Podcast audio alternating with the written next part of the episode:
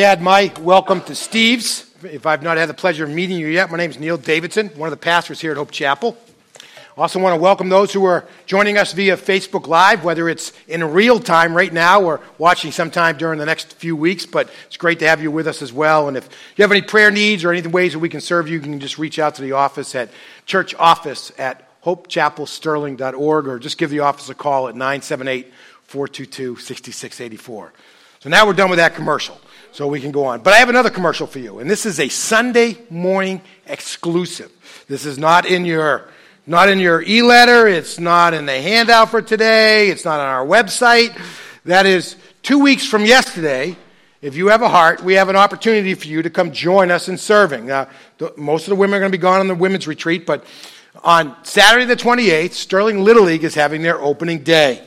And I can remember those days when my kids were little where, you know, as a parent, you're trying to coach a team and run the snack shack and do burgers and follow your kids around and do all that kind of stuff. So, last few years as a church, we've just gone over and and taking care of running the snack shack and cooking all the burgers and hot dogs.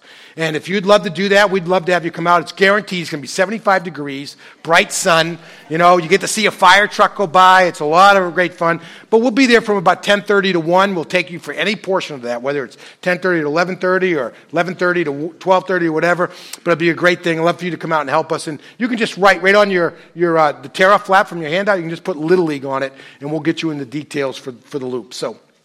So I'm going to start for, with a survey this morning, all right? How many of you wear glasses like me? All right? So, how many of you, like me, have ever frantically looked for your glasses only to find them on your face? and at that moment, it happens more frequently than it used to. I think it's because I'm getting a little older. But, you know, um, part of what that points out to us is that sometimes we don't always see the obvious. And today's message about do over, learning how to live by grace. The whole aftermath of the cross and the resurrection is that God's made it possible for us. God intends for us to live our lives before Him by grace. So our phrase was Easter changes everything. Say that with me. Easter changes everything, right? It changes who we are, it changes how we can live, it changes where we're going when this life is over. Easter changes everything. But smack dab in the middle of that is that word change. Right? If Easter changes everything, then everything has to change. Right? Do we like change? Yeah, there we go. So, at least we have some people who are honest among us, right? Um, Jesus dealt with this issue about the necessity for change if we're going to do the new life that He gives us. And, and the place that I love to turn to, to to explore this is found in the seventh, uh, sorry, the fifth chapter of the Gospel of Luke. And I'd love for you to grab your Bible and turn with me to Luke chapter 5. Uh, if you're using one of our Bibles that are underneath the chair, you're going to find our text on page 872. We're going to zero in today on verses 36 through 39. We'll refer a little bit to 33 through 30, 35, but, but I, I want to kind of put it in a, in a wider context as Jesus confronts dead on the necessity for change and what that change needs to look like. All right? So let's kind of get this all into context. So we, we kind of understand the dynamics. And in chapter seven, in verse 17 of chapter 5, the, the, the, the FB, the, the Jewish FBI has showed up to investigate Jesus, right? If you look at, at verse 17, it says, On one of those days while he was teaching, the Pharisees and teachers of the law were sitting there, who had come from every village of Galilee and Judea, and also from Jerusalem. So all of the religious bigwigs have showed up to check out Jesus. Is he okay? Or is he not? Is he dangerous? Or is he from God? You know, all those kinds of things. He, he's, you know, they've, they've showed up to, to, to investigate Jesus, to vet him, to see how he's going on. So Jesus gets the point right away. So he's gathered in a house, as the story goes. He, he's, he's gathered in a house and he's teaching, and it's just packed. It's just elbow room only. It's hot. Everybody's sweating, etc. And, and these four guys show up carrying a friend of theirs who's, there, who's paralyzed. And their intent had been to come and to place Jesus, place him right at the feet of Jesus and said, Would you help our friend? But they get there and, and it's, it's wall to wall people. And they just can't get in. So they go around the back and they take the stairs up to the roof. Now, their roofs were a little different than ours. For one thing, they weren't peaked, they were flat. They weren't made out of two by fours and trusses and etc. They were actually were like mud thatch kind of things, and so they literally just dug a hole in the roof. And they and they lowered Jesus down in the midst of the crowd. I wonder what the people standing under him thought. You know, what is that? You know, he's coming down. And so when he lands there, I mean, obviously, right away, Jesus knows what he wants them to do. And he's looking out at the Jewish FBI that's taking notes, figuring out. He says, says, You know what? Your sins are forgiven. And they're not happy because only God can forgive sins. This guy's he's already on the downward slope. He's starting to get a failing grade. This is somebody we should arrest. So then Jesus says, Well, let me ask you a question. What's easier to do? Is it easier just to speak the words, just say, Your sins are forgiven, and there's no way to prove it one way or the other?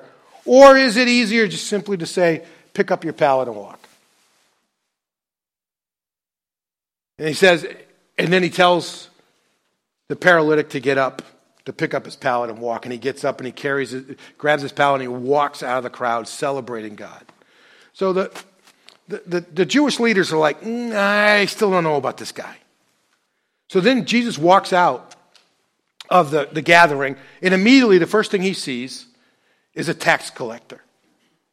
Tax collectors were the worst of the worst, according to the Jews. Not only were they sinners, but they were traitors, right? They worked for the Romans against part of the Roman oppression of the Jewish people. So they were sinners and they were traitors. They were the worst of the worst. And Jesus looks at Levi, who we know as Matthew, who wrote our first gospel. And he says, You, come follow me. And, and, Matthew is so elated to have an opportunity to get back in with God, to, to walk with God, to be a part of Jesus' disciples, that he gets and he throws this huge party.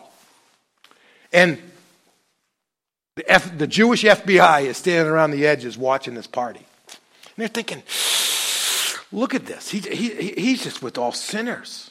I mean, you know, he can't be righteous, right? Because righteous people don't associate with sinners. And so Jesus says to them, you know, he said, listen, you know, the, the, the people who go to the doctor, are not the people who are well, though you should go once a year, all right, for your well physical. But the people who go to the doctor, who go to the ER, aren't the people who are feeling good. The people who go to the ER, I guess it's the ED now, right? The emergency department. The people who go to the emergency department are the people who are sick. He said, I, I didn't come to call the righteous, I came to call sinners. And this whole dynamic of the fact that the way Jesus is introducing God and the way they've always done it, the change in the old way is, is starting to surface. And so the, the Pharisees get it right away. Said, Well, we got a question for you. You know, John the Baptist, who you went to and he baptized you, John the Baptist and all of his disciples, they fast and pray. We, as Pharisees and all of our followers, we also fast and pray. But, but you and your followers, you guys are just party animals. All you do is eat and drink. You never fast and pray. Right? And so, well, why not? And so Jesus said, well, you know, when, when, and, and let me get this clear. Fasting and praying for John the Baptist and his followers was about preparing ourselves, dealing with our sin, being confronted with our sins, becoming aware of our need for a Savior, seeking repentance, and getting the way of the Lord straight, right? It was the same with the Pharisees It's an act of mourning over their sinfulness. You know, it was, they fasted to kind of do their penance, and they prayed, and they asked for forgiveness. It was all about mourning and grief. And so Jesus says, you know, when you're at a wedding reception, it's not the time to fast. It's the time to party. It's the time to celebrate. So the bridegroom that's Him, is here. The presence of God is here. And so it's time to celebrate. It's not appropriate to fast and to pray. This isn't a time for mourning, this is a time for celebration. So that time's going to come. So that time's going to come when, when, when the, the bridegroom is taken away from them. And I think that's a reference to the period of time between the Good Friday and Easter. And then once we have the resurrected Christ, it's back to joy. Now, we'll, we'll talk a little bit about that a little later, but And, and so then he goes on to teach them a couple of parables and draw some points. And that's where I want us to focus today. So if you have your Bibles, I know you've had them out for a long time. We're finally going to get to it, all right? So verse 36. Well, let's start with verse 35, and that way we put it all in context. So then they said to him, John's disciples, they fast often, and they say prayers. And those of the Pharisees do the same, but yours eat and drink. So he's saying, you know, there's our team, and then what we thought you were on John's team, and this is the way they function, but you're doing something totally different. Well, why is that? Jesus said, You can't make the wedding guests fast while the groom is with them, can you? But the days will come when the groom will be taken away from them, then they will fast in those days. So he also told them a parable. He actually tells them two. No one tears a patch from a new garment and puts it on an old garment. Otherwise, not only will he tear the new, but he will also but also the piece from the new garment will not match the old. And no one puts new wine into old wineskins. And no matter how much you want to press this passage, this is not about alcohol, right? You know, uh, I, have been in a lot of groups, so oh, you see, you know, this good wine. This, this is not about alcohol, right? It says, no one puts new wine into old wineskins, otherwise the new wine will burst the skins, it will spill, and the skins will be ruined. But new wine should be put into new wineskins. And no one, after drinking old wine, wants new because he says the old is better. So let's unpack those couple of parables and then I'll get into the things that I want us to understand today about what it takes to live by grace because Easter changes everything. And in this do over that God's given us, in our walk with Him, we need to learn to embrace and understand how it is that we need to live by grace. So there's two parables that Jesus teaches here. One is about a garment that needs to be repaired, and the other one is about recycling wineskins. So, on the, the garment that needs to be repaired, now, first of all, we need to appreciate the fact that garments back there were a very different kind of commodity in the lives of people than they are today. It's much more like you and I buying a car than it is buying a shirt. For them to buy a garment was a major investment. In fact, people invested in clothes as a form of investment. They'd buy it, hold on to it, sell it at a later time, because that was one of the great things to put your money into, right? This com- so this, this was a precious commodity. I mean, you would not get rid of your car just because you have a chipped windshield, right? So that's it, pushing it off the cliff, it's got a chipped windshield, I'm done with it. No, you get it fixed because it's a major investment. Same with them. So this is a very real picture. And so you have this garment that needs repair. And what Jesus, J- Jesus tells this story again in Mark with slightly different language. In, in the Gospel of Mark, he talks about taking a, a patch of garment that's unshrunk. And if you put it onto the new garment, and then you wear it and you wash it and it dries, eventually that piece that you put on is going to shrink and it's going to tear the garment again, but it's, and it's going to make it worse. That's not Jesus' point here at all. You know, look what he says here. He says, Nobody takes a brand new garment and rips off a piece so they can go fix an old one.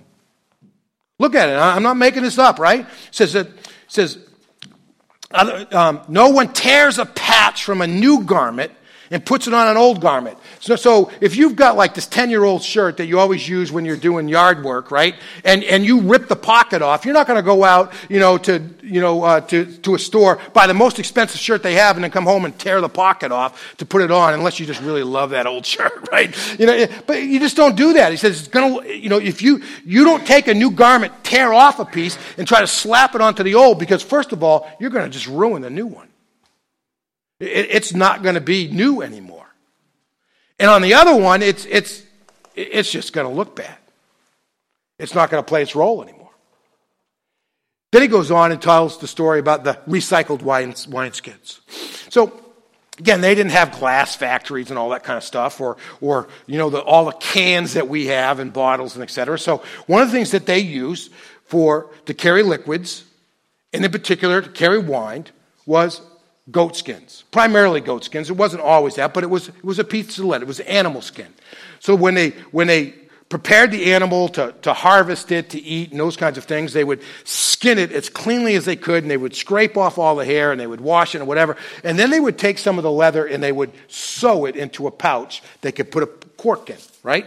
And and um, and so, so often when they were working the vine press and they were getting the, vine, the, the, the, the juice that would emerge from it, they would put it into these wineskins, and then since they were new and they were still stretchy and flexible, that as the wine, as the juice within there fermented some over time, it would let off gas and it would, and, and there would be more pressure in the bag, but the bag would give with it.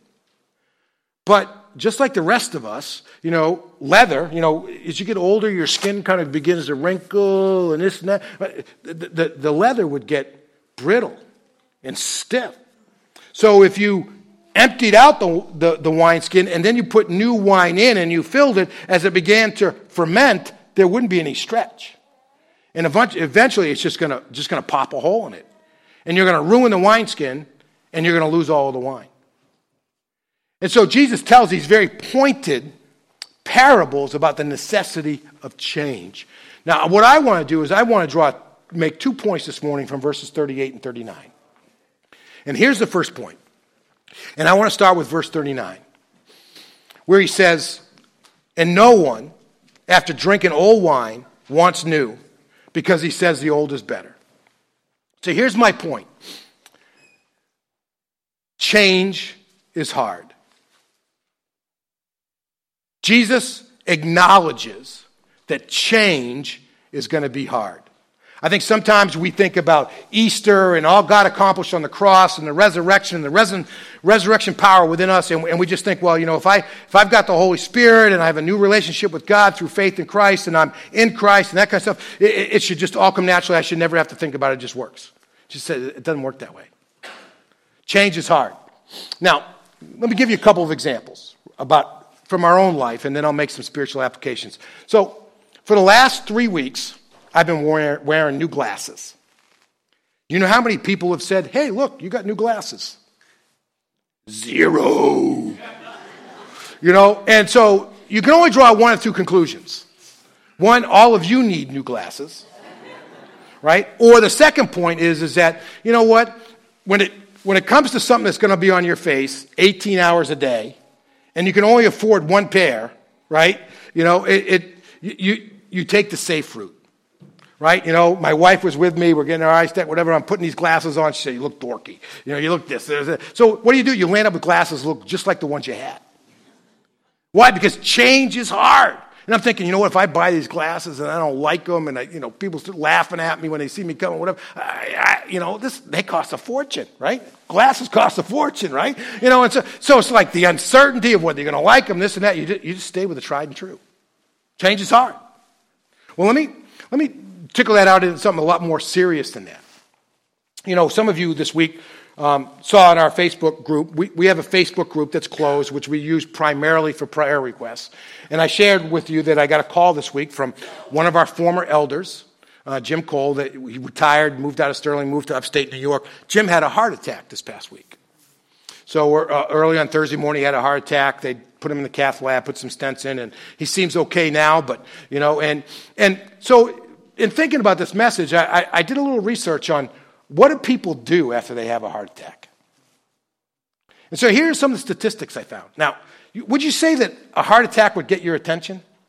That's kind of a life altering event, event, right? It's like, uh oh, right? And so out of this, they, I read statistics that said of, of the people who have a heart attack who are smokers, 50% of them quit. Now think about it. That means 50% of them don't quit. Uh, change is hard, right? Now, granted, you know, tobacco is very addictive and all those kinds of things. It's, it's probably the second most addictive thing on the planet after coffee. You know, it's just, it's just, you know, so, all right, that's, maybe that's an exception to the rule. Well, they, I don't know if you would ever go to a doctor, especially a cardiac doctor, you know, after having a heart attack, and they wouldn't say, you need to exercise regu- regularly. You know, you, you, you just got to be active. You got to get the heart going and all that kind of stuff. And, and you know what percentage? One out of three actually do what they should do in terms of exercise. 66%. Two out of three say, I ain't doing that. I had a heart attack, but I ain't changing. Right? It's interesting that, you know, they said that of, of, of of the men who have a heart attack, a full 25% never make a change to their lifestyle of any form. It's like, get out of the hospital, give me a pill, I'm living the same way I've always lived. No change at all. Well, women are a little bit better. It's about eight, seven or eight, nine percent, right in there, right? About one out of ten, a little bit more than one out of ten will actually make, uh, uh, nine out of ten will pretty much make a change, right? So what's even more interesting to me is that, you know, in every case, because my dad went through this and others, uh, you know, the, when, when you have a cardiac event, they offer you cardiac rehab. And they say that less than 20% of the people actually take advantage of it. And what does that say? Change is hard. Now, listen, I'm a change animal. You know, I, I, I love change, right? I mean, you know, when I was working in Northborough and, and, and, and driving home to Sterling every day, it, it would just drive me crazy to go the fastest way every day because it was the same, right? But I got to tell you, even those of us who think we are change animals, when it comes to actually imposing structure and discipline because we need it, we hate that. We all, we, we all struggle with change.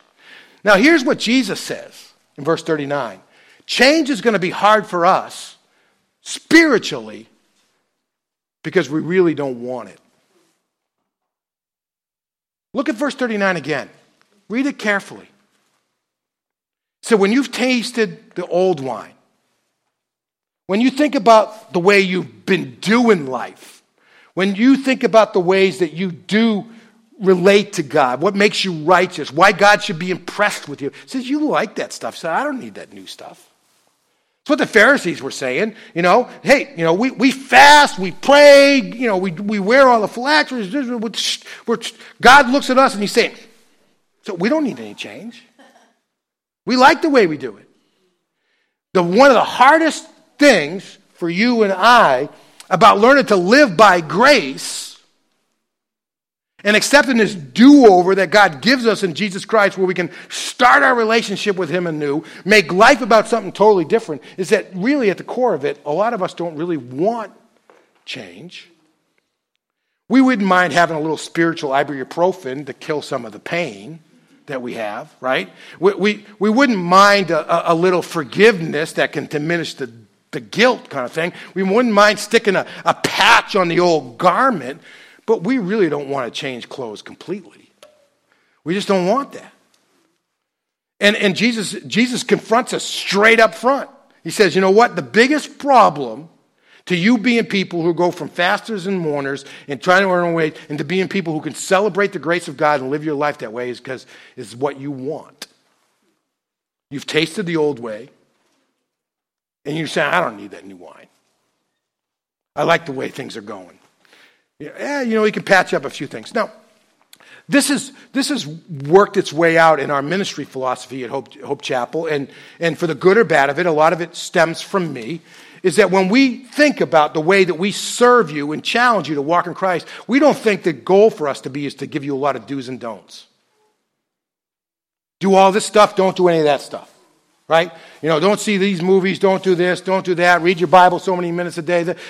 I'm not saying some of that stuff isn't good. But the primary problem with our becoming who we are to be in Christ really has to do with our hearts.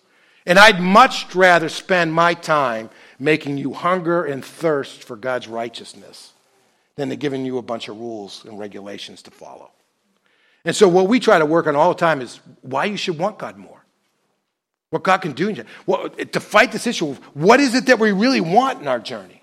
Because the hardest thing about living by grace is that it, create, it demands a need for change, and change is hard for us, especially hard for us, because in many ways we don't really want it. Here's the second thing that Jesus would teach us. And you see this in verse 38. And he says, But new wine should or must be put into fresh wineskins. If you and I want to live by grace, there's only one way to do that. We have to change. Can't take the new wine that Jesus has given us and pour it in to, to the old wineskin. Not going to work. In order to put on the new garment, you can't just patch it onto the old. You got to take off the old and you got to put on the new. In order to enjoy the new wine, the better wine, you have to be willing to pour it into a brand new wineskin, a brand new us. You have to be open to change. It demands change. In order for you and I to live by grace, we have to embrace change. The two are incompatible. Now, I, I thought about, well, how, how can I really tell if I'm doing that? And are there any hints from the scripture, the story that we're looking at, the event in Jesus' life, that give us any clues about that? And, and, and I want to give you a couple of things just to think about. Because you, you back up and say, all right, I got to ask myself the question do I really want change? But then over here said, have I really changed?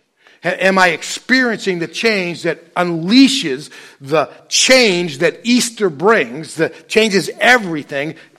How can I tell if that's happening? And here's the first thing I tell you. This isn't this is just one of many things, many symptoms, but one of the symptoms I give you is, is the issue of guilt in your life. What drove the, the fasting and prayer of John the Baptist is he, he knew that the nation and he himself were guilty of sin. And so they mourned and they fasted. The, the, the Pharisees also were, were, if you will, fasting and mourning over their prayer. And so both of these had guilt that was at the heart of it. But I got to tell you, I think that when you and I are either still in the old or we're trying to patch the two together, what we're going to experience, either one of those, right? If we are, let me get this right, if we're living the old way, just going to live with a torn garment, we're not really going to feel much guilt. Right? We're, we're just comfortable, right? You know, it's doing life my way. I don't really believe there's a God. You know, whatever feels right, whatever works, whatever's. So there's not a lot of guilt. A lot of the stuff that would drive you and I crazy as, as followers of Christ, saying this just isn't right in God's eyes, so, hey, there's no problem. Everybody's doing it. And there isn't really a lot of guilt. Now, there can become that mo- moment when the Holy Spirit brings that confrontation with that sinfulness, and there is a, a wave of guilt and conviction. But for the most part, if, if you're living your life with no guilt and you're not walking with God, that's, that's pretty much, you're just comfortable in the old garment. You know, you're, you're drinking the old wine and, and you're good with it. On the other end, those of us who have poured the wine into the new wineskin, we don't really have any guilt either. Now, don't confuse conviction with guilt. Because you and I will experience conviction of our sin. God will discipline us at times for our sin. But conviction and guilt are not the same thing. Guilt is when we say, God can't love me because of what I just did. God doesn't care about me because I did this or whatever. That's guilt, it, where it changes our identity, brings a sense of unworthiness that I just don't belong. And, and, you know, I've, I've had those moments at various times in my, in my journey where you, you feel like that. I, this is just an ad hoc story. You know, um, when I was in, um, in late in, in uh, junior high school, you know, I was playing some baseball. Really wasn't my favorite thing, but I was playing baseball and et cetera. And so I was kind of like on the, the AAA team, right? And there was one of these games where the team that we were associated with, all the kids on the team who played for the freshman baseball team were gone.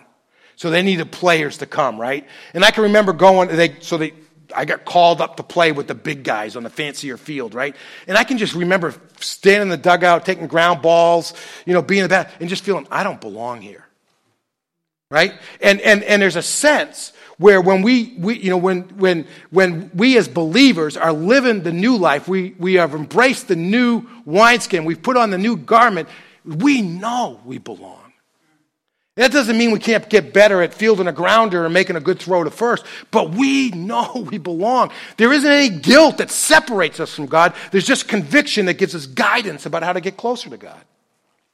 But when we're in the middle, that's when we experience guilt.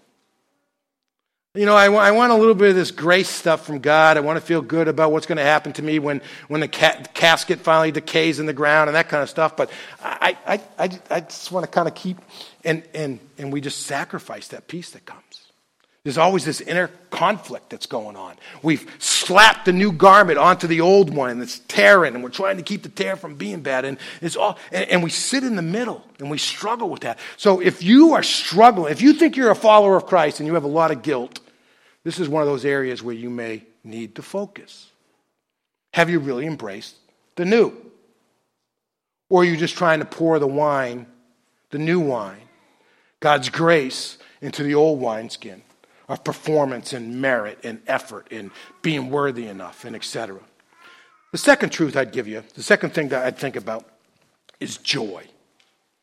To figure out whether or not you're really living with a new wineskin, you've put on the new garment. I tell you, look for joy.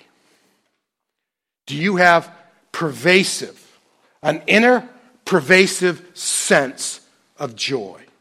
Doesn't mean you don't have rough circumstances, that there can't be difficult moments. There are places where we grieve or we hurt over the loss of loved ones or circumstances, etc. But is the inner culture of our heart and our soul one of joy? Because when you've got the bridegroom living within you, it's got to bring joy.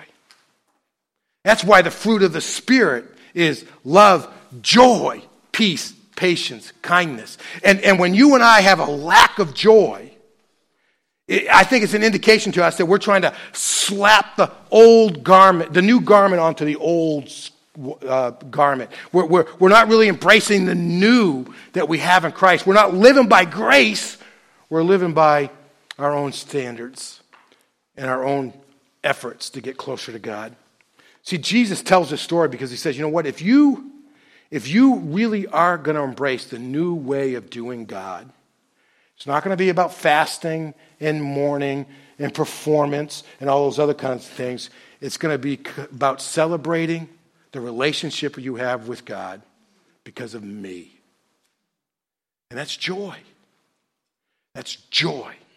And, and so if you're struggling, where do I really kind of fit in? I, I, I said, where's the guilt? Is there guilt? And is there really joy? I just want to say one last word is that how, how, if you were going to start in a strategic place about embracing the change that God wants to bring, this is what I would tell you to do. Focus on what you think, focus on what you believe. You know, it, there, there can be behaviors and habits and relationships and all that kind of stuff. I'm not saying those aren't important. The number one thing I tell you to do is focus on what you believe. What, what, is, it, what is it that you think you believe about who you are? What do you believe about who God is? What do you believe about what God has done? Let me give you an example. Let me the basis for my, my counsel in that area. You look at the book of Romans. In Romans 1 through 11, Paul has spent all this time laying out one, the old way, the old garment, the old wineskin. This, this is what God was doing. He gave the law and etc. All of that showed that that was never going to hold the new wine. It wasn't going to be sufficient. So God needed to bring a new wine, a new garment, and He's given that to us in Jesus Christ. And he spends 11 chapters tickling out what that means and the way God has done that in history and its implications. And then when he gets to the beginning of chapter 12, what does he say?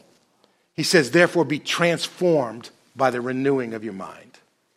If you want to get it right, you've got to make sure you're getting the truth right. Which is why I always tell you, you don't really want to know what I think. You don't necessarily want to know what the, the church teaches. What you want to know is, what does God say? because that's what you want to think. And, and, and that's, if, if you're thinking, all right, you know what, I got some work to do in this area. I want to live by grace. I understand that Easter opens up a whole new world of possibilities. I can be a new creature in Christ. I can, I can live as a child of God. I can be certain about what's going to happen. What do I do first? I tell you, focus on what you think. Work on what you believe about yourself, what you believe about God, and let the rest of the definitions fall because that's what it's really all about.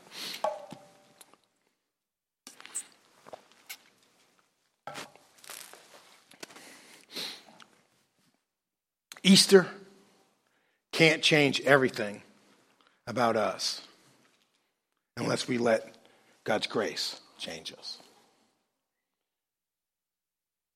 The way Henry Blackaby put this decades ago and summarizing up a bunch of spiritual principles was simply this you can't walk with God and stay the same.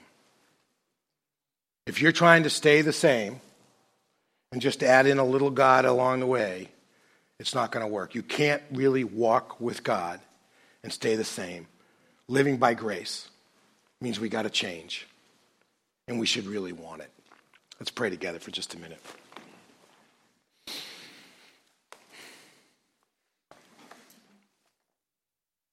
Father, first of all, let me just give you thanks.